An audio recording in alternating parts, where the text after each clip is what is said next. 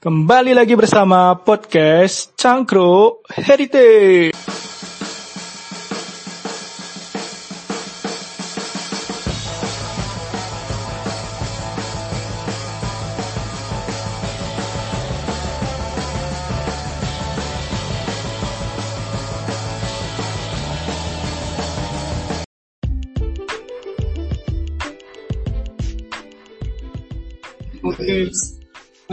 Halo, selamat malam teman-teman. Kembali lagi bersama kami di podcast Angro Heritage. Malam ini kami berkesempatan ngobrol dengan Pak Sigit Asmodi Wongso, salah satu pegiat heritage ya, Iya, di iya. kota Gombong, Gombong. di Kabupaten Iya. Kebumen. Nah, kebetulan temanya karena temanya ini berkaitan juga dengan keluh kesah komunitas, maka malam ini kemungkinan lebih cocok kita dipimpin sama Mas Lengkong ya buat berdiskusi ya. Ya, Gitu ya Pak ya. Iya, iya, iya. Oke, kalau gitu mungkin waktunya langsung ke Mas Lengkong deh. ya, eh, Buat Pak Sigitnya mungkin bisa diperkenalkan dulu, Mas. ya, eh, tamu untuk podcast Tangkruk Heritage kali ini cukup eh, sa- cukup spesial dari kota salah satu kota yang cukup terkenal di Kabupaten Kebumen yaitu Kota Gombong. Di sini kita ada salah satu pegiat heritage di dari apa dari Gombong namanya Pak Sigit Asmodi Wongso. Selamat Sugeng Dalu Pak Sigit. Sugeng Dalu Mas Lengkong dan Monggo, Bapak bisa di- semua. Mem- memperkenalkan diri. Ye, eh, selamat malam sahabat-sahabat semua. Saya Sigit Asmodi Wongso dari Gombong. Gombong itu satu kota kecamatan di Kebumen. Eh, selama ini saya bersama beberapa teman banyak berkegiatan di heritage kota, tapi khususnya memang si Gombong dan sekitarnya, nggak jauh-jauh amat. Itu perkenalan alas. Oh ya, Eh, sudah berapa lama Pak apa namanya eh, giat di Heritage Gombong ini Pak? Masih di komunitas Heritage Gombong ini? Kita punya komunitas namanya Komunitas Pusaka Gombong Oh ya. atau nek disingkat itu Kopong. Oh Kebetulan Kopong itu sama Gombong artinya sama, sama ya. Apa Pak artinya itu? Kosong. Kosong. Iya, iya. Gombong itu artinya kosong, Kopong itu Oh. artinya ya kosong. Baik, menarik itu ya Pak. Namanya bisa kebetulan sama ada maknanya Mak. Maksudnya dibalik nama kosong sama yang artinya kosong itu loh. Mak. Maksudnya artinya kosong gitu loh. Ada Kopong. Nah, Iya. mem- kopong. me- memang Kopong. kebetulan semua peserta, semua anggotanya Kopong itu orangnya Kopong semua. Jangan gitu Pak. Saya ya Senin. karena karena kita nggak punya pengalaman, kita nggak ada yang sejarawan, nggak ada yang anak antro, nggak ada yang anak arkeo gitu. Hmm. Eh, ada yang tukang foto, ada yang ada yang wes pernah-pernah tukang sablon lah macam-macam. Ada yang penggemarnya Roma Irama nggak, Pak? Eh enggak, kita Caca Handika, Mas. Ya, ya, beda beda. Itu kira-kira eh, komunitas kami. Hmm, Nah, apa namanya kan ini kan Bapak kan eh, anggotanya kan mayoritas bukan ya bukan dari sejarawan, bukan dari orang-orang arkeolog. Ap- Tapi mengapa kok Mhm. ada semacam kecintaan dengan dunia pusaka budayanya Gombong itu Pak? Kenapa? Bisa dijelaskan awal mula ketertarikannya? Eh, apa ya? Jadi pertama Gombong itu memang entitas yang istimewa gitu. Hmm, Tan apa-apa, tapi kita sering membayangkan relasi Gombong dengan Kebumen itu seperti Hongkong dengan Cina daratan. gitu. Ya, jadi satu Jadi satu atau seperti cepu dengan Bluro lah biar nggak Oh. terlalu jauh. Atau Lasem dengan saya nggak tahu Lasem itu kabupatennya mana Rembang atau mana Oh, langsung temen Pak. macam itu. Oh. Ya, nah Gombong itu Hmm. Sebuah kota dengan karakter yang menurut kita unik dari sebelum kita ngobrol pun ketik eh, karena banyak teman-teman tuh besar lahir dan besar di Gombong jadi kita sudah awal sudah merasakan eh, uniknya Gombong dari ada satu obrolan obrolan malam-malam gitu kita ngobrol tentang Gombong itu kan terkenal karena dua hal Ya. Eh, tiga hal dik Oh, ya. Tiga apa aja itu terkenal karena adu jago Hmm. terus perjudian kita nyebutnya kipdik atau klutuk Terus, Terus, yang Pak? ketiga prostitusi. Oh, Oh, ya ya ya. Terus menarik sekali ya. itu Wah itu itu intangi- intangible heritage loh mas. Iya, setuju Pak Nggih. Beneran kayak Hong Kong loh Pak itu berarti. Ada judi. Berarti benar sebelum Iya. bangun kota tuh bangun lokalisasi dulu ya kita itu kayak. Tapi kalau kalau yang nomor tiga tadi tangible nih bukan intangible. Oh, iya Pak. Eh, terus eh, kami coba melihat apa gombong apa ora ono sing lu nggak ada value yang bagus apa nggak punya sesuatu warisan yang diwariskan anak moyang kita yang baik dari sekedar tiga hal yang yang bisa dibilang negatif itu. Nah obrolan-obrolan semacam itu sambil ngopi sambil jagongan itu akhirnya mengerucut pada yuk dhewe mencoba melihat kota dengan cara kita melihat setiap sudutnya, boleh kisah air dan sebagainya. Itu jadi kita nggak punya metode, nggak punya nggak punya sarana yang pah gitu. Kita kita lebih mengumpulkan kisah-kisah dari sudut-sudut kota, pengetahuan-pengetahuan lokal. ya. Itu yang kita lakukan. Ya. Jadi komunitasnya itu sejak kapan Mbak kalau boleh tahu, kalau boleh tahu Pak? Di 2015 2015. sekitar bulan April atau Mei itu belum lama sih. Oh, Anggotanya cuma 9 orang. dan orang dari itu semua gabung semua Pak itu. eh gombong ngaku gombong semua karena itu seperti orang Godian Jogja itu loh. Oh, Oh, iya, oh iya. Aku ini orang Gordon Gitu. Tapi gombong semua ya. Oh, gabung semua. Hmm. Terus itu ada itu Pak, setiap ada waktu tertentu ada waktu tertentu enggak Pak buat kumpul-kumpul gitu? Eh, sebulan itu paling enggak dua tiga kali itu kumpulnya sih dolan sih. Itu oh, dolan ini yang terkan hijau gitu. Oh. Atau dolan ke eh, makam Braja itu yang ngomong kalang. Jadi kumpulnya dalam konteks seperti itu. Kemudian kita juga kebetulan eh, kita banyak berkegiatan di rumah Marta Tilaar di Gombong. Oh, kita beruntung karena ada satu museum di kota kecil ini. Nah, di rumah Marta Tilaar itu menjadi tempat kegiatan kita. Kita juga kadang mengadakan pameran-pameran sejarah kota dengan cara kita yang serba terbatas. Ah, ah, teman-teman ada pertanyaan?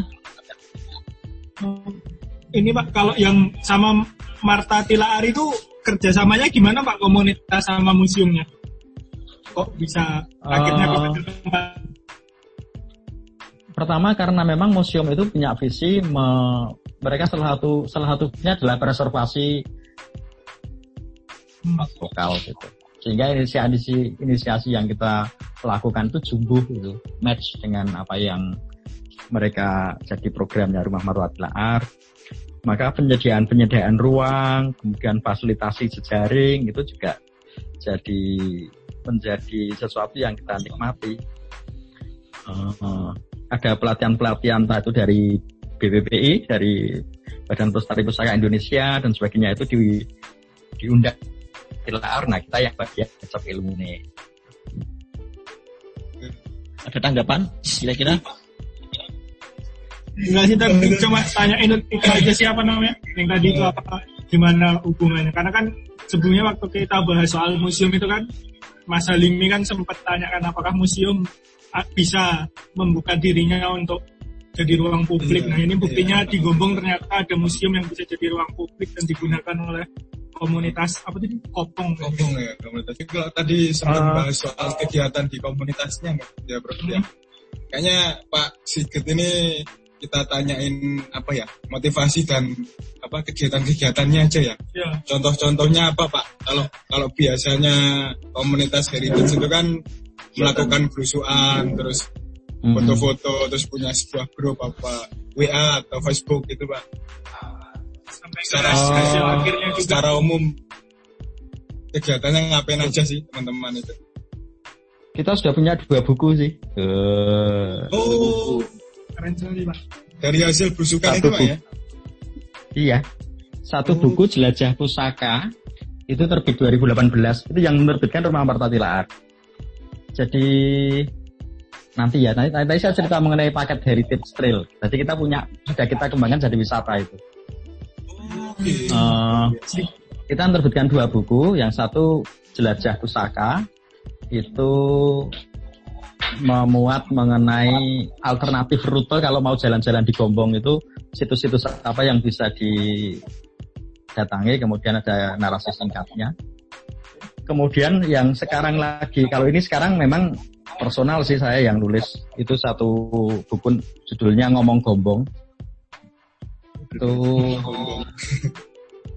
eh, bicara tentang gombong dari era perang Jawa sampai 1942 sebelum Jepang masuk. Itu sekarang masih pre-order jadi teman-teman kalau mau pesen bisa lewat Mas Lengkong itu. Oh siap, siap. Nanti kita promosikan sekalian, boleh pak? Ah, iya. Oh boleh ya. Boleh, boleh, Matur boleh. nuwun. Itu. itu itu itu soal buku yang kita yang jadi produk kita. Kemudian yang kedua kita punya eh, pameran tahunan Oke. di Rumah Marta Tilaar juga. Kita memang beruntung kepada Rumah Marta Tilaar. itu. Eh, dulu yang pertama kita bikin kita baru tiga kali bikin pameran tahunan itu. Yang pertama itu temanya pecinan karena di sini eh, unsur Tionghoa kuat kan di Gombong. Tapi ya itu kami kami itu wong bonek toh, jadi kami soal kurasi nggak terlalu nggak terlalu ketat-ketat amat itu. Sebetulnya bambu-bambu Cina terus pasang gitu. Itu. Lalu yang tema kedua itu eh sejarah warga. Jadi kita datang ke rumah-rumah ngajak orang-orang, Anda punya dokumen atau foto atau apa pun yang bisa di-share nggak? Karena sejarah Gombong itu bukan sejarah kekuasaan, bukan sejarah elit, tapi ya awak dewi semua ini adalah bagian dari sejarah. Dan ya alhamdulillah responnya bagus dari dari banyak keluarga ada yang aku duwe surat panggilan zaman Jepang, aku duwe ini ya dari kamera. Lalu yang terakhir kemarin kami buat itu adalah pameran identitas. Jadi semua dokumen yang terkait identitas kita pamerkan milik warga macam-macam. Untuk tahun Kapan- ini diundang itu? kita enggak. Gimana Mas? Kapan-kapan kami tertarik datang kalau ada lagi. Oh enggak, bo- enggak boleh. Nggak boleh. boleh boleh. Jadi mungkin lebih, lebih pamerannya lebih pameran kami ingin anu sih ingin soal meningkatkan heritage awareness lah nek cara ketene gitu.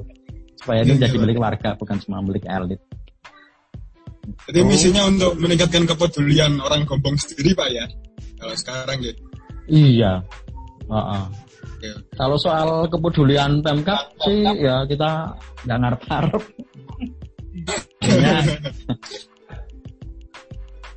Bukannya kok Pemkap jelek bukan, tapi karena kan lalui segala macam lah. Iya pak. Jadi saya, saya tetap soal preservasi dan promosi heritage itu saya tetap merasa bahwa komunitas dan individual itu menjadi kunci untuk itu bisa terlaksana baik. Oke. Menarik ya Prof ya kegiatannya Prof ya. Menarik. Dan kalau kegiatan yang menarik itu biasanya objeknya itu seru-seru Prof. Kalau Wow, ya, mungkin iya, objek-objeknya Pak yang menarik di Gombong itu apa aja sih Pak? Bisa diceritakan Pak kira-kira? Iya. Kalau kemarin ikut virtual tour kita, kita bikin dua kali virtual tour dan itu cukup happening. Bayar lagi. Oh, tuh. Kalau kita bayar rong puluh hewu. Salah satu objek yang jadi andalan kita adalah pabrik rokok Lembak Menyan. Dolali. Ada mereknya Sintren itu. Itu industri rokok yang sudah berkembang di Gombong sejak awal 1900-an mencapai masa kejayaan tahun 40 sampai tahun 70-an. Saat ini masih bertahan hanya tinggal tinggal empat merek ya, eh, tiga masih bertahan. Buruhnya semua simbah-simbah, usia 60, 70, 80. Masih pakai kebaya, pakai jari, ngelintingi sendiri. Merokok juga mereka sambil ngelinting sambil ngerokok. Epic pokoknya. Kapan-kapan teman-teman saya ajak ke sini. Oke menarik. Saya kan doang. Tapi ya sesuai sih pegawai sama merek rokoknya. Eksotis ya. Kalau Mbak. Menyan pegawainya pitung puluh tahun. Iya sih. Karena Soalnya minat minatnya kan orang-orang tua kebanyakan tuh bro. Itu itu pabrik yang nggak kenal PHK mas. Yang boleh mem PHK hanya malaikat Israel. Itu pun atas seizin Allah Subhanahu wa taala ya Pak ya, PHK-nya. iya bener. Iya, iya. itu Lanjut Mas Nengko. eh, Gimana Pak? kita Tadi? ada ada 20 sites yang yang kita yang kita sudah explore dan layak dikunjungi itu di lingkungan Gombong. Nah, karena Gombong itu cuma cilik, cilik mentik gitu, jadinya sebenarnya jalan kaki oke, reachable dengan jalan kaki. Eh, Kira-kira bisa diceritakan Pak, apa namanya kan kita kan pendengar podcast kami kan mungkin ya bu- eh, mungkin ada yang bukan orang Gombong, terus mungkin malah baru kenal Oh, nama iya. Gombong. Nah itu mungkin Benar. bisa diceritakan Pak Hmm. kira-kira Gombong itu sendiri seperti apa? Oh iya. Kemudian Oh, kecamatan. Gombong itu kecamatan, itu dong nah. Masih ngomong ya sejarahnya gimana? Sejarahnya gimana? Gombong itu kota, kota kecamatan. eh jadi kota sebenarnya Gombong itu kota dagang. Oh ya. Heeh. Oke. Saya cerita kalau kalau boleh saya, saya izin cerita dari awal ya dari Boleh, Pak. Boleh, Pak. ini bagian dari eh, bagian dari buku yang saya tulis ini. Ya boleh. Jadi Gombong itu belum muncul ketika perang Jawa itu belum ada Gombong. Oh, Nama Gombong itu baru tercatat pertama kali di apa statbladnya Mas Lengkong punya itu statblad penamaan benteng tahun 1839 itu nama Gombong secara resmi dalam dokumen baru muncul. Itu pun eh, dari beberapa kesaksian dan kunjungan Gubernur Jenderal Gombong adalah sebuah tempat yang terpencil jauh-jauh dari mana-mana. Baru tahun 180-an eh, Gombong berkembang sebagai satu kota dagang.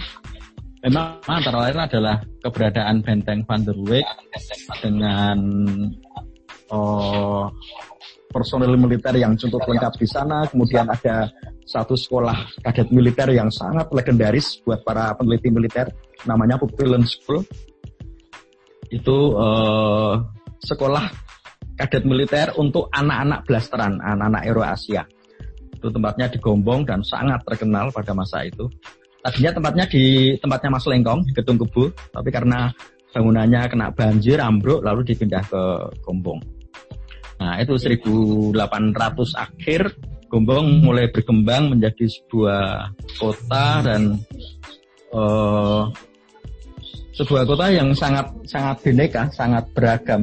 Karena di sini unsurnya jelas unsur Belanda karena intinya adalah sebuah kota yang dibangun dirancang dengan dengan gaya Belanda, perumahan-perumahannya, drainase, eh, segala macam bergaya Belanda. Itu di sisi di bagian kota tua. Tapi juga ada bagian kota lain yang berkembang kawasan Sodagaran itu karena memang di sana kebanyakan orang-orang Sodagar Kalang yang tinggal di sana. Kemudian kawasan pecinannya juga sangat kental dengan dengan suasana Tionghoa. Meskipun ada dua aliran eh, Chinese Oriental kalau boleh saya bilang itu yang masih sangat arsitekturnya sangat bergaya Tionghoa, bergaya Oriental. Ada juga yang orang merebutnya di sini dulu adalah Hollenspraken family, keluarga yang berbahasa Belanda. Itu keluarga-keluarga Tionghoa yang mungkin merasa naik kelas atau gimana kalau bergaya Eropa dan mereka arsitektur rumah, gaya hidup, bicaranya itu bergaya Belanda. Nah, eh, unsur-unsur kebudayaan yang begitu beragam itu yang kemudian membentuk Gombong menjadi menjadi relatif pribadi yang anak Gombong itu sejak awal sejak sejak porocot lahir itu sudah biasa dengan keragaman pergaulan antar suku, pergaulan eh, antar agama, antar kelompok itu sudah begitu eh, mendarah daging. Kalau kita ingat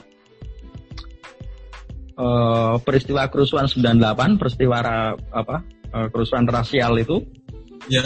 sampai di Kebumen juga terjadi pembakaran-pembakaran itu. Oh. Tapi orang Gombong ya sarapan seperti biasa. Sarapan Karena seperti di sini Sarapan nasi jagung enggak, ya. enggak. Wah, oh, enggak mas di sini segoyek. Eh, artinya keragaman itu sesuatu yang menjadi kehidupan sehari-hari. gitu. Pemain barongsai kebanyakan ya cacah Jawa. Eh, pengajar tari Jawa orang Tionghoa itu satu yang yang lumrah. Bahkan di Gombong itu ada satu aliran aliran kejawen yang pakai logo Smar dan sebagainya, tapi pengikutnya banyak yang Tionghoa. Oke. Menarik ya. Berarti wes wes berarti udah bercampur udah Baur ya, udah campur Udah- jadi satu udah ya. Bineka Tunggal Ika ya. Susah ngelihat ini ya. Iya. Misalnya pasti ada sih. Itu, iya. Balik Mas itu Nek. yang membuat saya pribadi bangga sih sebagai bagian dari Gombong. Ya bukan chauvinistik ya, tapi memang membanggakan. Membanggakan. Oke, Mas Lengkong. ya. Gimana? Si, ini eh, Oke.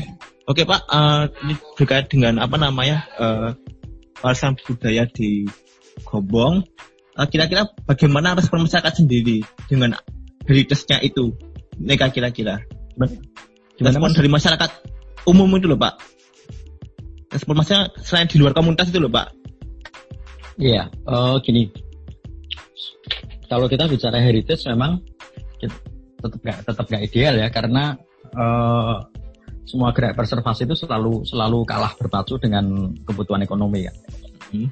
Kita juga eh, sudah sudah kulino lah alami patah hati ketika beberapa tempat tiba-tiba hilang, tiba-tiba baik eh, oleh pribadi maupun oleh pemerintah yang yang yang merasa bahwa itu bukan bagian yang harus dilestarikan.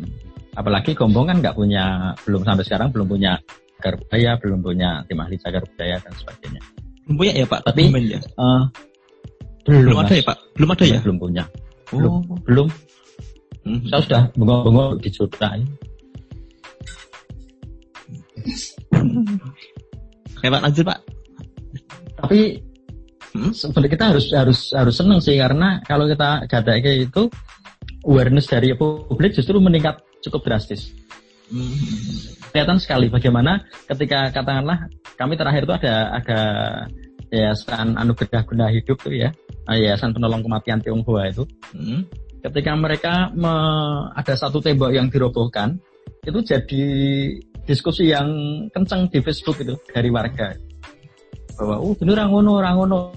Itu buat kita sesuatu yang ngaget ke bahwa eh, dan tidak pernah terjadi sebelumnya ketika ada sebuah sebuah kegiatan yang mengancam eh, cagar budaya menurut kita ternyata respon publik cukup kena itu bagi kita ta- ya salah satu apa ya keberhasilan lah gitu bahwa publik mulai memperhatikan itu. Kemudian eh yang juga sangat terasa adalah bagaimana sekarang Kang Gombong itu melihat kotanya dengan lebih lebih pride gitu, lebih bangga, tidak lagi sekedar soal adu jago dan gadu tadi, tapi kita punya banyak hal loh yang bisa di dibanggakan, gitu, bisa diceritakan, gitu.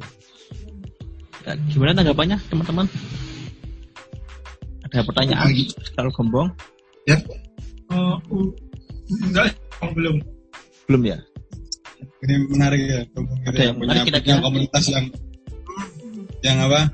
Punya indikasi keberhasilan dari kepedulian masyarakatnya setelah ada kasus seperti itu tau mas. ya akhirnya eh, awalnya mungkin dari satu komunitas mungkin eh, bergabung dengan komunitas lainnya gitu ada lembaga-lembaga yang kemudian ikut ikut akhirnya ikut nimbrung ikut andil di situ ya semoga. Ya betul. Semua ada. Semoga. Kalau nah itu pak kalau kalau di Gombong itu ada nggak pak yang selain selain dari komunitas teman-teman itu ada apakah lembaga, apakah pemerintah justru yang ikut me- membantu gitu pak untuk pelestarian heritage di Gombong pak? Eh, ya, jadi Pemkap mau nggak mau sekarang lebih lebih kelihatan lebih hati-hati itu, lebih mendengarkan.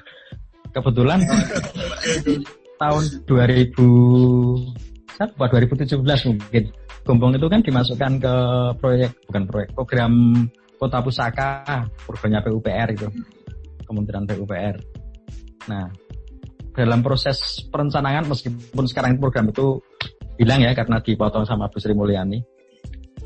Tapi pada waktu proses awal itu Kopong dilibatkan, kita diundang untuk ngobrol, untuk bahkan delineasi dan sebagainya kita dimintai pendapat soal itu. Hmm. Kemudian ya kami kami sempat ada kasus tahun lalu itu ada SMP Negeri dua Gombong itu dulu dia adalah Nah itu akan ya. dirobohkan yeah. karena nah, kebutuhan lokal dan sebagainya biasalah uh, alasan klise. Dan uh, kita berjuang bisa-bisa itu untuk untuk oh, untuk menggagalkan itu. Karena mereka dapat support dari Pemkap dari segala macam lah. Uh, itu menariknya karena kita perangnya perang perang akar rumput. Jadi kita tuh ngeracuni grup-grup alumni WA itu. Grup-grup WA alumni. Ayo kayak sekolah mar jembruk dan sebagainya. Nah, termasuk kita bikin rilis ke media-media. Kita dan ya dengan berbagai macam dorongan akhirnya batal. Jadi kita ini salah satu kemenangan manis tuh itu. Meskipun kekalahannya lebih banyak daripada menangnya. Hmm.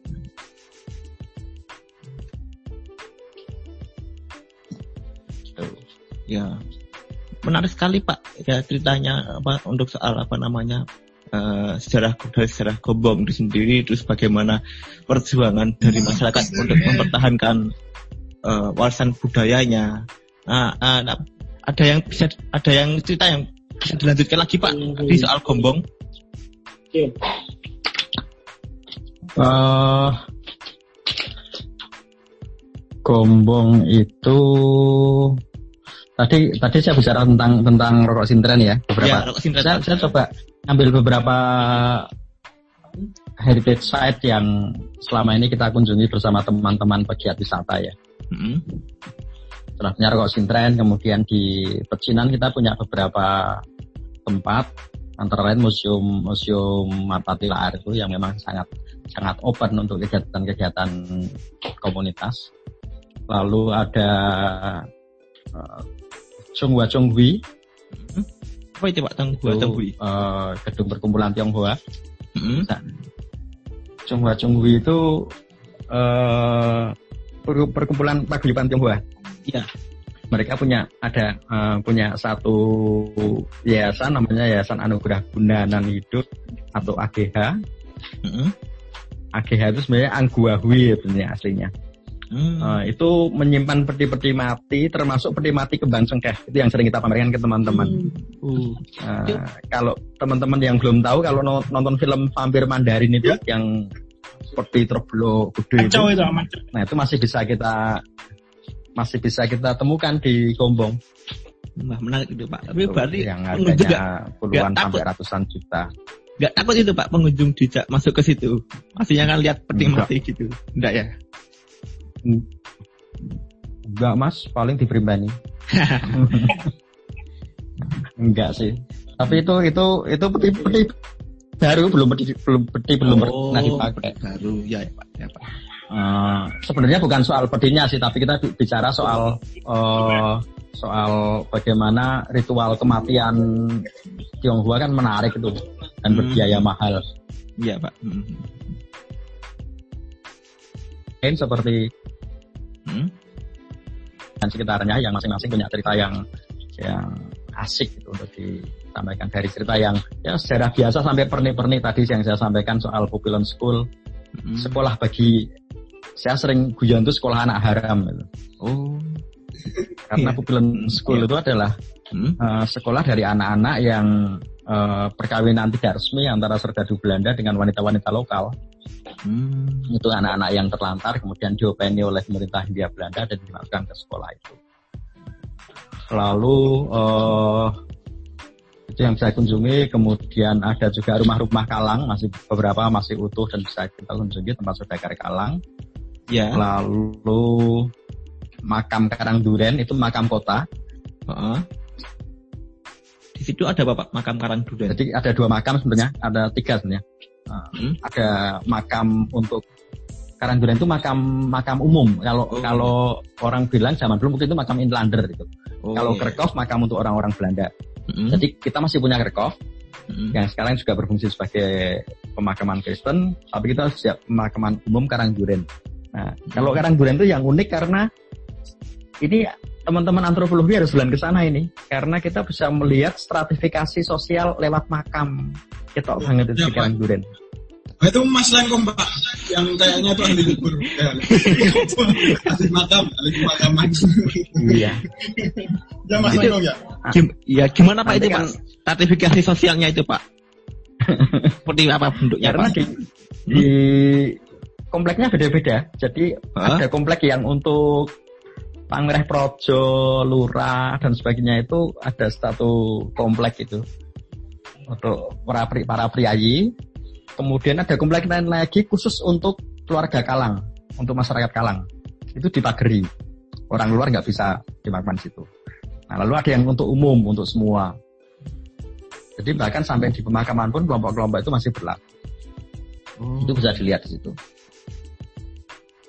Dan eh, bahkan sampai ke apa ya? Sampai ke soal rel- religiositas itu bisa menarik sekali diceritakan. Halo, Iya Pak. Hah? Religiusitas dalam Oh, hal gimana? Iya Pak. Sepi ngabar ono sing ngomong loh, tak pikir aku ngomong dewe. Soalnya temanya lagi makam Pak, jadi kita sepi. Iya Pak. Harus memaknai Pak. Harus. Oh iya, bener. eh, Dong Melayu itu. memaknai Pak, memaknai apa makam Pak kan kalau makam kan harus harus sepi gitu Pak. Ada ada simbol-simbol yang yang Simbol sangat menarik buat saya. Eh, Hmm. buat buat kami yang orang awam ya menebak-nebak buat teman-teman yang memang akademisi perlu itu memberi pencerahan pada kami. Satu contoh itu ada satu makam keluarga bentuknya rumah tapi dalamnya ada makam-makam. Mereka itu dulu oh, lurah zaman dulu. Jadi mas, artinya mereka pegawai pegawai government ya, pegawai Iya. Hmm. negara, negeri Belanda. Hmm. Jawa Barat Belanda. Nah di temboknya itu ada lambang mahkota Wilhelmina dengan salib kayak gitu. Hmm. Karena saya pikir kebanggaan mereka sebagai seorang PNS toh zaman dulu. Ya. Tapi sebagai seorang Muslim mereka juga menyematkan lafaz Muhammad dan Allah di situ. Jadi ada mahkota Wilhelmina kemudian diapit oleh Muhammad dan Allah. Itu itu simbol salah satu simbol yang kita temukan di makam itu. Lanjut sekali Pak. Pak. Lah. Kalau makam Kemudian di makam Kalang, ya makam Kalang. makam Kalang dulu ya. Makam Ya. Kalang eh, orang Kalang itu nggak terlalu religius kan sebenarnya. Kalau kalau saya baca nggak tahu benar apa enggak. Tapi kesan saya adalah pada masa itu mereka nggak terlalu religius dan cenderung sinkretis itu. Apa yang mereka suka diambil. Eh, itu itu kelihatan di bentuk-bentuk makam Kalang yang ada di Karangduren itu ada yang bergaya eh, dengan cungkup bergaya Eropa seperti Kerkop itu, ada yang sangat Hmm. Muslim, tapi ada juga makam nisan kijing itu kijing Muslim yang ditumbuhi oleh patung marmer malaikat Eropa. Wah, menarik itu Pak. Apa kayak Bisa. baru pernah lihat itu Pak. Baru pernah dengar itu ada makam Muslim terus Wah, di atasnya ada patung malaikat Eropa. Mm-mm. Itu harus beli buku saya mas supaya ngerti. Nah, iya Pak siap Pak. Oh, udah udah terbit Pak bukunya Pak. Sudah terbit Saya belum Pak? buka PO, harus buka PO ya. Oh udah buka PO. Ini juga kebetulan salah satu teman kami Betul. juga apa namanya teman kami kebetulan juga eh, distribusi distributor buku ya kadang buku ya Mas Yogi. Iya, iya. Wah boleh mas nanti nyun Ya, tolong bisa dibantu itu Mas Yogi. Siap Pak. Oke. Nanti saya add Facebooknya Pak ya. Oh, siap. Penjenengan mainan Facebook toh? Iya Pak. Apa aja Pak dimainin Pak. Ketahuan angkatannya Pak. Ah, nggih. ya, Zaman biyen. Komunitas itu ada Facebooknya nggak, Pak. Kalau bisa kita masuk Iya. sekalian. Pak. Saya. Gimana? Facebook atau face- fanspage gitu Pak. Belum. Kita punyanya WA group. Jadi kita Oh, pisu pisu pisuan nesu dan sebagainya di WA group. Oh iya. jadi belum ada grup Facebook apa Instagram itu malah belum membuat Pak ya. belum rencananya pengen sih tapi calon-calon sopo admin itu. tapi semoga semoga tahun ini bisa bisa terrealisasi untuk itu.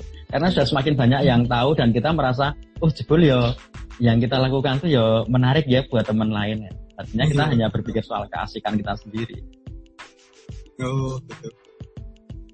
Dan eh, tidak cuma lokal tapi sejak berdiri sampai sekarang kalau nggak salah ada sudah sekitar lima orang yang dari Belanda yang kita bantu untuk tracing nenek moyangnya di Bombong dan itu berhasil. Oh, keren juga, Pak. Angkat buat kita. Tuh. Iya. Terus akhirnya kita punya link ke IGV Indonesia Geo Genealogi. Geo Genealogi. Genealogi Genealogi. Iya, iya. Pernah dengar Pak. IGV, heeh. ya IGV itu. Ya. IGV sangat dekat dengan kita sekarang karena kita melakukan itu.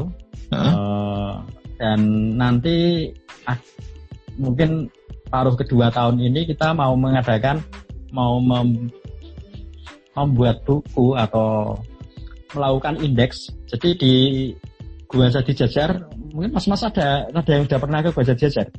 Pernah Eh, Pak, waktu SD itu tempat camp, eh, camping, tempat studi tour, studi tour Jadi jajar. ya, tempat favorit untuk berlibur.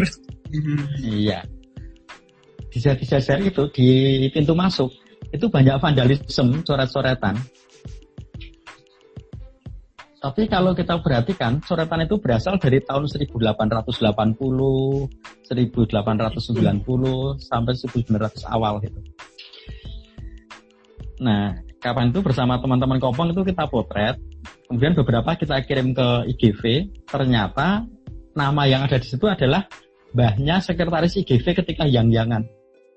Oh, gitu. Ya, itu Coretannya apa, Lengkong Pak, tulisannya? gitu. Lengkong Love Sanggar gitu. Oh. Forever. tulisannya tulisan anu, jadi ada waktu itu memang diberi jasa. Ada sampai sekarang masih ada tulisannya ongkos buat menulis satu nama 0,25. Saya nggak tahu 0,25 apa. Tapi itu dalam bahasa dalam ejaan fun of fusion Mas Yan, tulisannya. Jadi penjaganya menyediakan tir itu cat hitam itu, lalu ada jasa nulis atau mereka boleh nulis sendiri.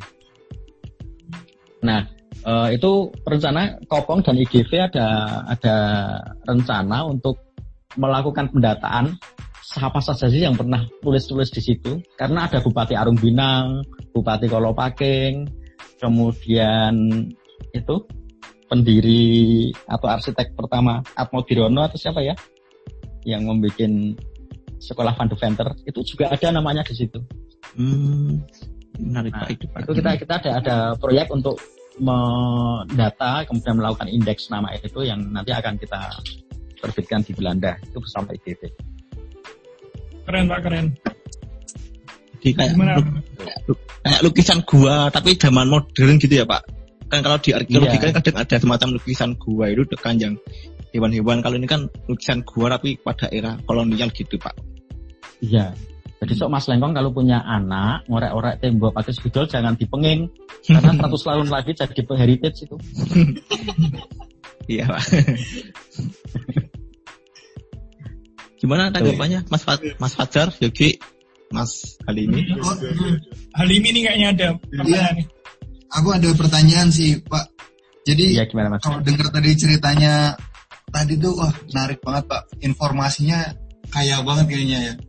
Dan Yang- mm, aku nggak Ah. yakin kalau arkeolog atau antropolog pun bisa mendapatkan informasi sekaya itu ya. Karena komunitas yang kayak gitu cuma yang bisa ya biasanya. ya.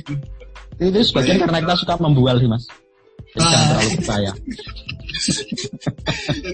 Passionnya itu yang kadang-kadang dari hmm, yang akademisi nggak punya tuh kadang passionnya ya. Miskin passion gitu ya. Waduh. Passion of the Christ. Hmm, Iya. Nah itu Pak, eh, pertama yang mau ditanyain mungkin ini Pak terkait apa namanya eh, bisa informasinya sekaya itu tuh metode penggalian datanya maksudnya biasanya dapat cerita dari mana aja tuh Pak? Kadang-kadang kan kalau ada cerita menarik pas waktu penggalian data, kemudian uh, apa proses kurasinya menjadi buku atau menjadi pameran tuh uh, kolaborasi dengan siapa aja gitu yang yang menarik itu ada nggak Pak cerita yang paling menarik mungkin dari proses penggalian data atau proses uh, kurasinya sampai jadi buku atau pameran Pak? Uh, Gombong atau juga banyak utakat lainnya selalu tradisi dokumentasinya adalah dokumentasi lisan. Itu yang pertama. Hmm, Pak. sehingga kita memang harus telaten-telaten. Kadang-kadang kalau kita ngobrol dengan orang tua gitu ngobrol satu jam yang kepake cuma 10 menit atau 5 menit tapi ya nggak apa-apa. Jadi ketelatenan untuk menggali secara oral. Saya, saya pikir oral history itu jadi sangat penting dalam konteks kota-kota kecil yang apalagi Gombong itu kan adoh ratu cedak watu itu ya. Hmm, budaya sastra iya, buat iya. kita lemah beda dengan di Jogja yang begitu banyak uh, secara keraton cukup kuat. Kita kita kita nggak punya dokumentasi dokumentasi semacam itu. Sehingga uh, ketelatenan untuk menggali informasi-informasi lisan itu menjadi sangat penting. Itu yang pertama. Lalu yang kedua adalah uh, saya pikir kekuatan-kekuatan kita adalah karena kita personal gitu loh dengan kita cinta dengan yang kita miliki. Dan itu menjadi menjadi alasan yang kuat. Kami bukan kami meneliti bukan karena kami ingin kepuasan menemukan sesuatu atau menemukan teori baru lah atau apa. Dari teman-teman meneliti akademis itu.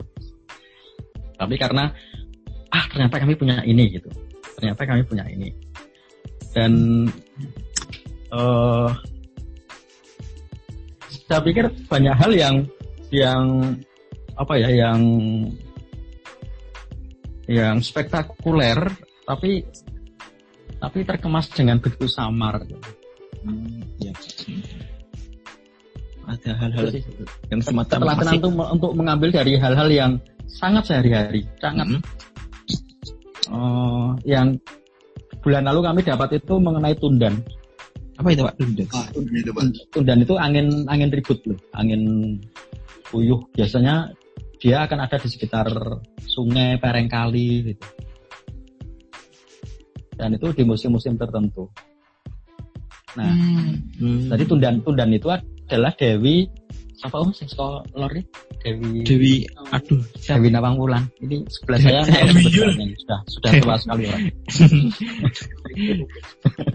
uh, itu ya. hmm. jadi dia akan kondangan ke Laut Kidul karena Ratu hmm. Kidul punya gawe gitu. Nah setiap kali dia mau berangkat kondangan dengan wadiobolonya itu akan selalu membawa angin ribut. Hmm. itu sudah diteni oleh orang-orang. Ya, selalu pada bulan-bulan ini Ratu Kidul Arab gawe kagungan kerso lalu Dewi Wulan dan lain-lain dari utara akan lewat dan kita harus siap-siap dengan gejala alam itu. Hmm. Nah, ternyata mereka punya hitung-hitungan di daerah laut selatan Kebumen itu, Gombong, ya. Kalau 28 kalau nggak salah, 28 setelah Nyai Roro Kidul mantu itu Bleket TP, Bleket TP itu atap dari apa? Atap dari daun kelapa itu yang dipakai oleh Nyai Roro Kudul untuk tarup itu akan hancur dan berubah menjadi ikan layur. Dan itulah saat panen layur. Nah, lalu kita kita mikir-mikir oh, jangan-jangan sebenarnya uh, mitos Tundan itu adalah kalender kuno untuk ngitung bencana dan ngitung kapan aku harus panen layur.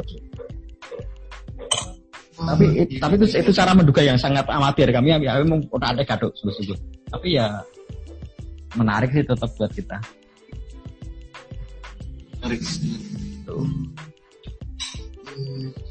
mana mi kalau iya benar-benar ya uh, justru penggalian yang itu ya, intens gitu kemudian hmm. yang kadang sederhana dan dan bisa ditangkap sama kemudian uh, apa namanya si responden yang yang digali pun bisa langsung ini ya. Yeah. Uh, uh, mungkin ini Pak kalau kalau sejauh ini terkait apa namanya uh, penggalian data tadi itu Pak uh, biasanya kan kadang-kadang kita main nih kemudian kadang-kadang ada ada masyarakat yang ternyata nyimpen uh, apa artefak atau atau atau ada ada koleksi yang menarik gitu pak. Ada cerita terkait itu nggak pak?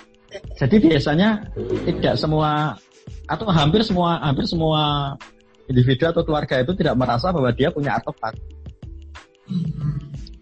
Eh, ketika pameran sejarah warga yang kedua itu ada satu ibu yang masih sangat fasih bahasa Belanda dan sangat terpelajar yang kita yakin dia punya sesuatu gitu. Tapi ketika kita datang ke sana dia bilang wah betul tidak ada nopo nopo mas kalau mau ngomongin. Terus sampai kedatangan ketiga atau keempat saya lupa, dia mulai terbuka, dia mulai dia tetap merasa tidak punya apa-apa, tapi memberi kesempatan kita untuk membuka folder dia, map dia, map map lama itu. Nah, salah satu dokumen yang kita temukan adalah surat dari jabatan saya lupa, jabatan angkatan perang kalau nggak salah, Oh, keren yang juga. mengabarkan mengabarkan kepada ibu itu bahwa putranya gugur di medan perang. luar biasa dokumen otentik dan ibu itu nggak merasa bahwa itu adalah sesuatu yang berharga. Jadi memang harus Bisa harus jadi mas- hal semacam itu. bisa jadi masterpiece-nya Gombong itu pak Oke. Ya memang ini siapa namanya? Yang nggak dimiliki sama arkeolog yang berkecimpung di dunia pekerjaan mungkin intensitas kayak ini ya. Jadi kan kadang ada ada waktu yang udah ditetapkan 30 hari, tapi kan kadang-kadang narasumbernya kan ini kan susah kan. Nah, Buat Membangun trust kan nggak gampang kaya. juga mas. Gimana? Membangun trust kepada untuk narasumber itu juga nggak gampang. ah, ya, Perlu, perlu mungkin sekian lama obrolan yang tidak ada hubungannya, jadi obrolan tentang Iya benar. tentang itu. Itu yang nggak dimiliki juga. Jadi itu sebagai nilai plus komunitas di daerah-daerah. Iya. Buat jadi mitra ini kan yang Pemda. yang bikin kaya itu ya ada ada tadi intensitas upaya Saya pikir juga gitu ya. eh, teman-teman akademisi ini bukan soal bukan soal lalu siapa bisa melakukan apa ya atau bukan Ya. soal siapa lebih baik tapi eh, Ya. teman-teman akademisi punya kelebihan soal metode soal Hmm. soal bagaimana menggali data dengan baik komunitas punya kedekatan dengan narasumber dan lingkungan nah itu kalau di gadok kayak itu kan jadi Nah, Pak. Nah, itu kolaborasi kolaborasi. Ah, anu Pak, sudah pernah berkolaborasi itu Pak dengan akademisi gitu. Kira-kira. pernah anak antro UGM anak Purworejo cuma lupa namanya siapa Oh. Kalau sama Mas Lengkong pernah belum? Eh, cewek atau Eh, cowok pak? Lengkong betul namanya Lengkong itu. Oh. Ngapain aja Mas Lengkong itu? Kalian cuma ngerepotin. resmi resmi belum. Cuma kita Oh. kadang-kadang membantu anak-anak PBK itu kalau mereka survei ke Gombong Oh, dan sebagainya ya. lalu kita bantu. perencanaan wilayah kota itu. Oh iya iya. Itu Iya. Rencana wilayah kota. Hmm. Iya iya. Kalau ini Pak eh, kegiatan yang menarik lagi waktu kurasi di pameran itu Pak, mungkin eh, bentuk-bentuk kolaborasi atau keterlibatan individu itu gimana Pak pas ketika proses kurasi pameran? Eh, kebanyakan sih mereka nggak terlibat di kurasi ya karena mereka nggak merasa bahkan sampai dipamerkan pun sampai sebelum dipamerkan pun mereka nggak merasa itu menarik. Hmm. Tapi ketika itu dipamerkan dan publik lalu terkagum-kagum, mereka baru merasa, oh jebul yang saya miliki ternyata punya nilai lebih. Gitu. Oh iya iya Pak. Gitu. Dan kebetulan kita juga punya punya link dengan beberapa teman kolektor uang lama, kolektor dokumen. Itu ada beberapa yang anak gombong. Dan asiknya tuh mereka punya jiwa nasionalisme tinggi. Jadi kalau menemukan dokumen tentang gombong, langsung disimpan nggak akan dijual. Dan itu akan akan Oh. masuk dalam masuk dalam bagian pameran kita. Luar biasa. ya. udah sampai sesadar itu. Itu karena gombong dari wong gombong.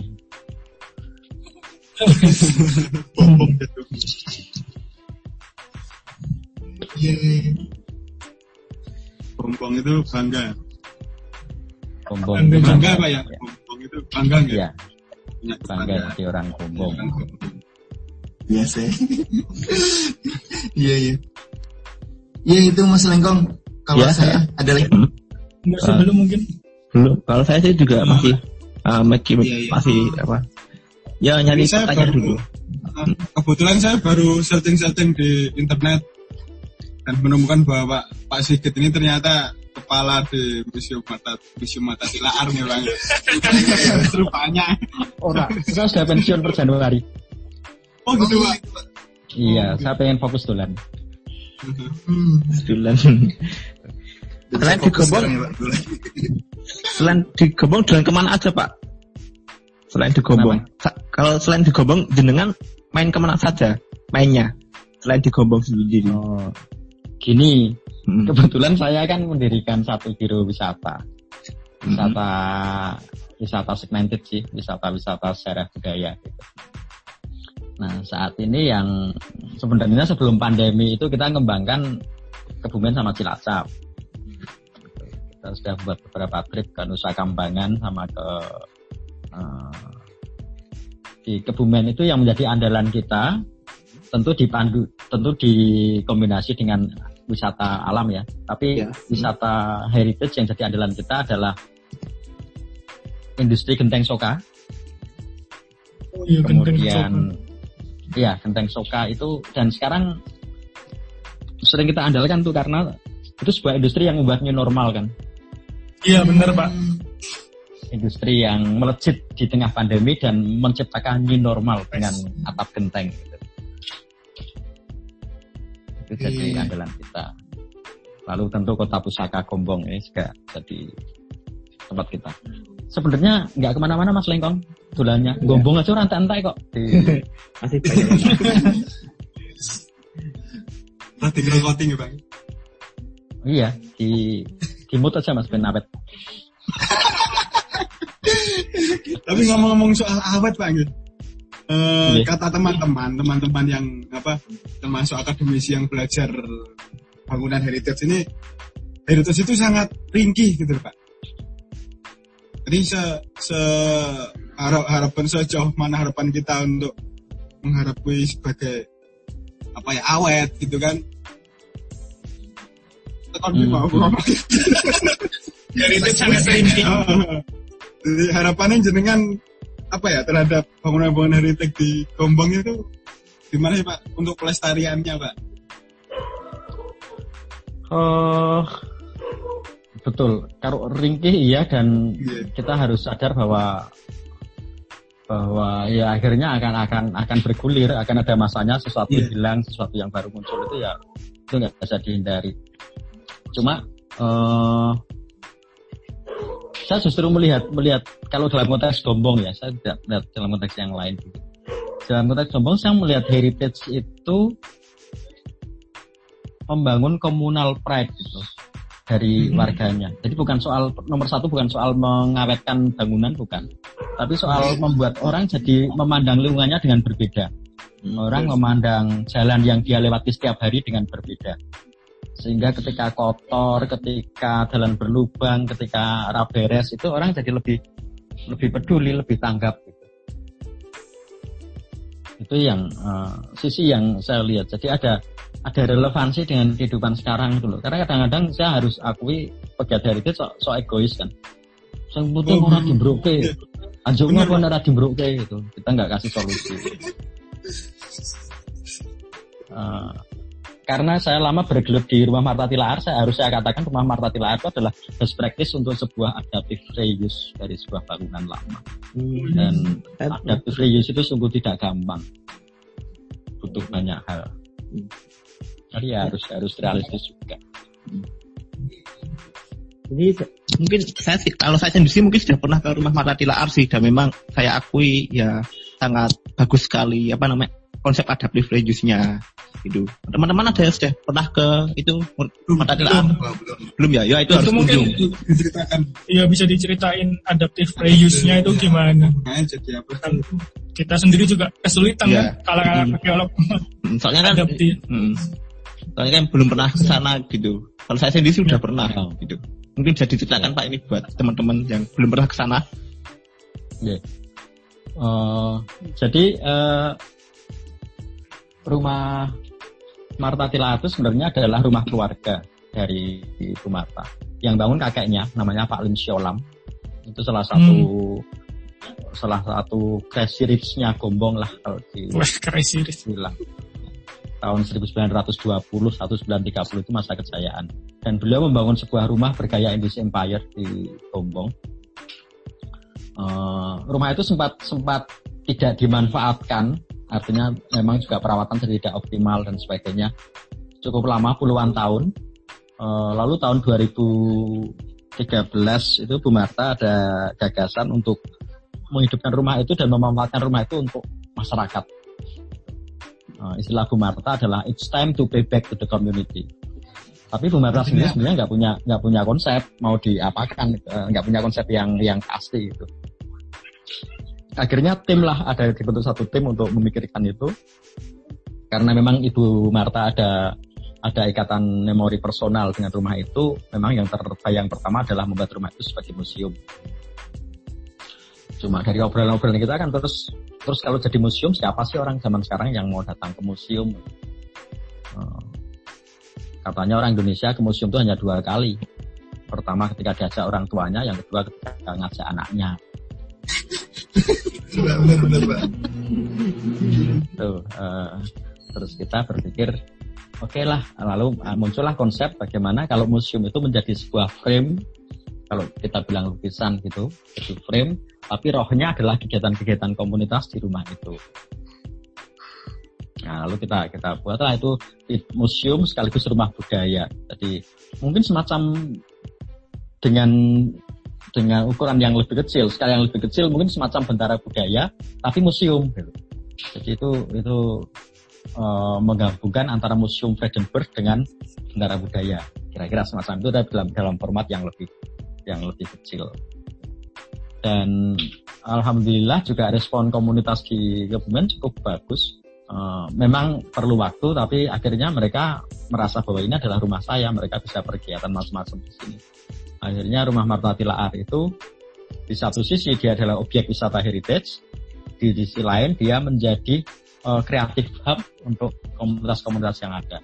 Dari komunitas anak muda film, komunitas mocopat, komunitas sastra, masak, pengrajin, fotografi segala macam itu berkegiatan di sana. Dan uh, bagus juga karena karena mungkin tempat itu memang dirawat dengan baik dan orang begitu masuk karena terkesan dengan segala satu yang terawat baik mereka jadi ikut menjaga. Kalau dia harus diakui tempatnya sebenarnya cukup riskan karena banyak pernik-pernik ada keramik lah, ada apa yang gitu kita buka begitu saja, tapi ternyata orang cukup cukup patuh untuk menjaga dengan baik. Itu saya kira tentang Oh, rumah Marta Tilaan. ini ya. Apa Gimana namanya? tanggapannya teman-teman? Menarik juga mungkin pemanfaatannya itu. Oh iya, tambah tambah lagi. Sekarang kalau malam kita gunakan juga untuk rumah kopi. Meskipun Oh, tidak iya. semua ruang, hanya berada depan dan samping. Menarik ya. Sekali Ya, gimana tanggapannya? Ini kan bisa bisa dikatakan apa ya? Kalau di arkeologi kan kita kenal kan namanya new museum gitu. Nah ini mungkin malah sudah diterapkan malah di kota sekecil Gombong. Menurut Taufik, gimana ini? Gimana tanggapannya teman-teman? Ke- apa eh, praktek sama gagasannya tuh jadi kayak kita dengernya tuh bener-bener otentik gitu ya. Iya. Bener lihat tuh wah eh, fresh banget. eh, bener-bener nyata banget yang dibandingkan kita cuma apa di kelas kadang-kadang kan Iya. teori gitu. Teori. Ini sampai jadi Prakteknya ini. sampai pada tahap mencoba dan Hmm. mengimplementasikan tuh sebenarnya. Justru yang bisa melaksanakan itu malah teman-teman yang ada di daerah gitu kan. Yang benar-benar tahu, benar-benar bisa oh, mengambil peluang langsung ada di situ. Iya. So mungkin kalau ada waktu, mungkin waktunya berapa menit lagi ya? Eh, kalau ada waktu mungkin ada ada pertanyaan juga sih ya, eh, terkait ini mungkin. Biasanya kan heritage yang dipertanyakan tuh eh, manfaatnya yang paling pragmatis gitu, manfaatnya untuk ekonomi gitu. Iya. Ekonomi iya, masyarakat benar. kadang-kadang. Dan sekarang kan yang digadang-gadang industri kreatif. Heeh. Mungkin kalau ada waktu, eh, i- ada ya mungkin Ada, dong ada. lanjut aja ha. mungkin uh, bisa cerita dikit Pak Sigit soal uh, seberapa jauh uh, kegiatan-kegiatan di komunitas ini kemudian uh, membangun industri kreatif tadi salah satunya ternyata udah udah dijawab di ini ya di apa namanya Di, Uh, yang paket wisata iya, tadi. wisata. tapi mungkin ada cerita-cerita lain selain itu Pak atau ada apakah ada produk atau Eh, jualan kaos. Nah, mulai dari kaos ya Pak Lalu kita kan kita ada ada gimmick tuh untuk peserta. Kalau yang ikut Heritage Trail itu, gimmicknya itu adalah eh, dompet pandan yang kita beli dari pengrajin lokal. Nah, dompet pandan itu kita isi dengan kue lom kue apa ya om jenenge? Lompong ya? Lampung. kue lompong. Oh, Kue lompok. itu. Nah, dan kita selalu bilang ke pengunjung ini tas pandan asli khas Gombong dan ini juga kue lompong asli Gombong. Mas Lengkong protes pasti Karena di Poso juga ada ya Pak, kue lompong. Gak apa-apa Pak, lanjut. Oh, beda dengan yang di sini mas Bedanya apa Pak? Bedanya kalau yang di sini kalau yang di sini dibawa ke Purworejo mambu mas Oh. ya Pak, ya Pak, ya Pak. iya itu beberapa yang yang lalu ada semacam apa eh efek berantai ke pelaku yang lain meskipun tidak belum gede gitu tapi eh saya mau mau cerita menarik tuh tentang sintren rokok sintren Iya, iya Pak. ketika pertama kali kita datang ke sintren itu ownernya itu sudah sudah patah arang bahwa dia tidak ini usaha ini nggak akan terus dia bilang karena pasar yang menyempit cari Hmm. angel dan dia dan anak-anak anaknya nggak ada yang tertarik itu anaknya lulusan apa ya teknologi pertanian UGM loh dan nggak tertarik untuk terus kayak itu. Tapi de- dengan berjalannya waktu ketika kita membawa tamu-tamu ke sana ketika membawa orang Jakarta ke sana membawa beberapa stasiun TV ke sana membawa Pak Ganjar Pranowo ke sana Wah, luar biasa. lalu kebanggaannya timbul dan anaknya sekarang melu ngurusi Hmm. dan punya Instagram Cintren, mereka melayani online. Kalau Anda buka di Bukalapak di Tokopedia, di Tokopedia sekarang banyak yang jualan Cintren. Jadi secara nominal kami tidak menyumbang apa-apa kepada Cintren, tapi kami merasa bahwa eh, ikut membantu untuk revitalisasi semangat Luar biasa, Pak. itu kira-kira Luar biasa. Dan itu di latar belakangi oleh heritage tadi Pak ya tinggalan sejarah itu ya. Iya. heeh. Rasa dapat siraman rohani malam ini ya luar biasa. Alhamdulillah. Ya, strategi pentingnya gimmick tadi itu juga penting. Oke, Oh, itu gimana? Pak Ganjar sampai entek 10 loh itu lompong tak suguh di Sintren. Wah, Luar biasa Pak. Luar biasa. Bisa cukup apa menginspirasi untuk kami kami yang apa baiknya ya hanya mendapatkan ilmu di bangku kuliah tapi belum tahu kayak di luarnya kayak gimana. Ya kan teman-teman? Benar. lebih-lebih untuk para pendengar ya yang juga mendengarkan ini, terutama untuk kita kita yang apa ya ini sifatnya belajar bareng Iya. gitu. Pandang dari komunitas Ah, juga kan ah, gimana ah. cara memandang heritage. Ya mungkin mungkin Mas cara pandang kami masih sangat sangat lapangan dan sangat amatir ya. Tapi ya kami sudah senang dengan itu. Mungkin dari Bapak ada harapan mengenai apa pelestarian warisan budaya untuk di Gombong. Jadi ini lebih stabil. Eh, harapan saya sih semakin semakin Sekarang belum perlu meningkatnya apa meningkatnya kesadaran masyarakat kemudian semakin banyak sih yang yang pengen gabung dengan pengen gabung dengan kopong. Sehingga kita di di bolos semakin banyak. Itu harapan secara lapangan. Tapi secara kepada untuk Pemkap juga kita punya harapan supaya terkait dengan warisan budaya dengan heritage itu eh, bisa terakomodir dalam kebijakan-kebijakan pengelolaan wilayah. Sesuatu yang selama ini mungkin tadi Mas siapa? Mas Fajar atau siapa tadi sempat sampaikan bahwa rentan soal heritage karena selalu bertabrakan dengan kepentingan ekonomi dan kepentingan sesaat. Tapi harapan kita adalah gerakan-gerakan komunitas itu bisa mewarnai Pemkap dalam mengambil kebijakan-kebijakannya. Itu kira-kira yang kami harapkan. Itu Mas. Ya, kalau misalnya ada eh, orang yang kepingin mau gabung ke Kopong itu nanti gimana Pak? Misalnya. eh orang mau bergabung ke Kopong memang sementara ini ini agak agak tidak ideal sih. Bisa Wah. menghubungi saya atau lewat Facebook saya atau Instagram saya, kita Hmm. Smoky Wongso itu. Nanti kita ada grup WA untuk gabung di situ. Tapi semoga dalam waktu satu dua bulan ini kita sudah punya fanpage eh, khusus mengenai komunitas pusaka Gombong dan orang bisa teman-teman bisa bergabung lewat itu. Eh, mohon doanya saja supaya kita bisa semakin semakin aksesibel bagi publik. Ya, amin Mas. Amin. Semoga apa yang Bapak cita-citakan bisa segera terwujud. Amin. Ya, gimana teman-teman? Ada itu? Mas kopinya diminjem loh, jangan dianggur itu setelah dingin. Ya. Anu teman-teman gimana? Ada itu? Ada Iya, itu kong. Waduh. Terakhir Pak, mm-mm. gimana? Oh, sorry.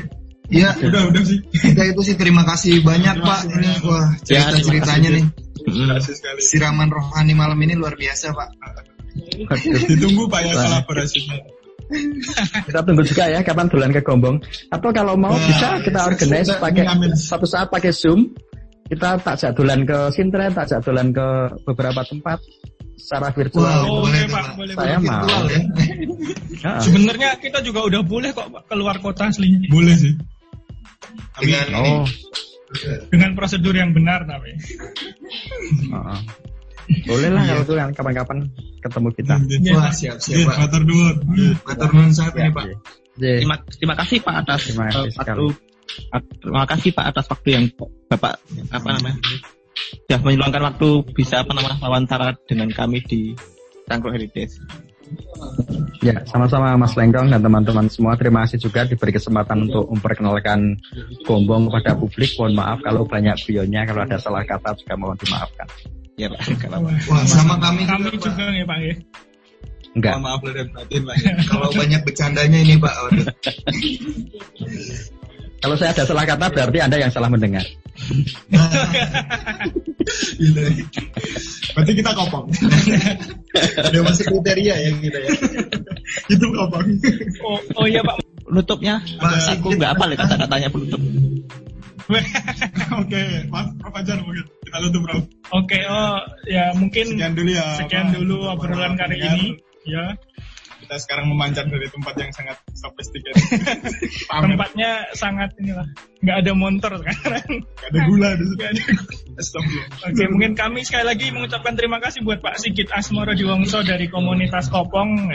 Ya, terima kasih banyak Pak. Terima kasih banyak eh, Iya. wak- udah mau diganggu waktunya sama kita. Mungkin ini akan tayang beberapa hari lagi ya mungkin. Kami sih Iya, iya.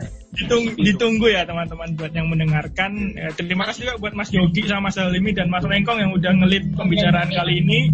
Sama Mas Reza izin karena sedang berurusan dengan kelanjung kelangsungan hidupnya malam ini. Oke, tak begitu selamat malam. Terima kasih. Oke, bersama. Jangan lupa like, share, dan komen. Komen ini.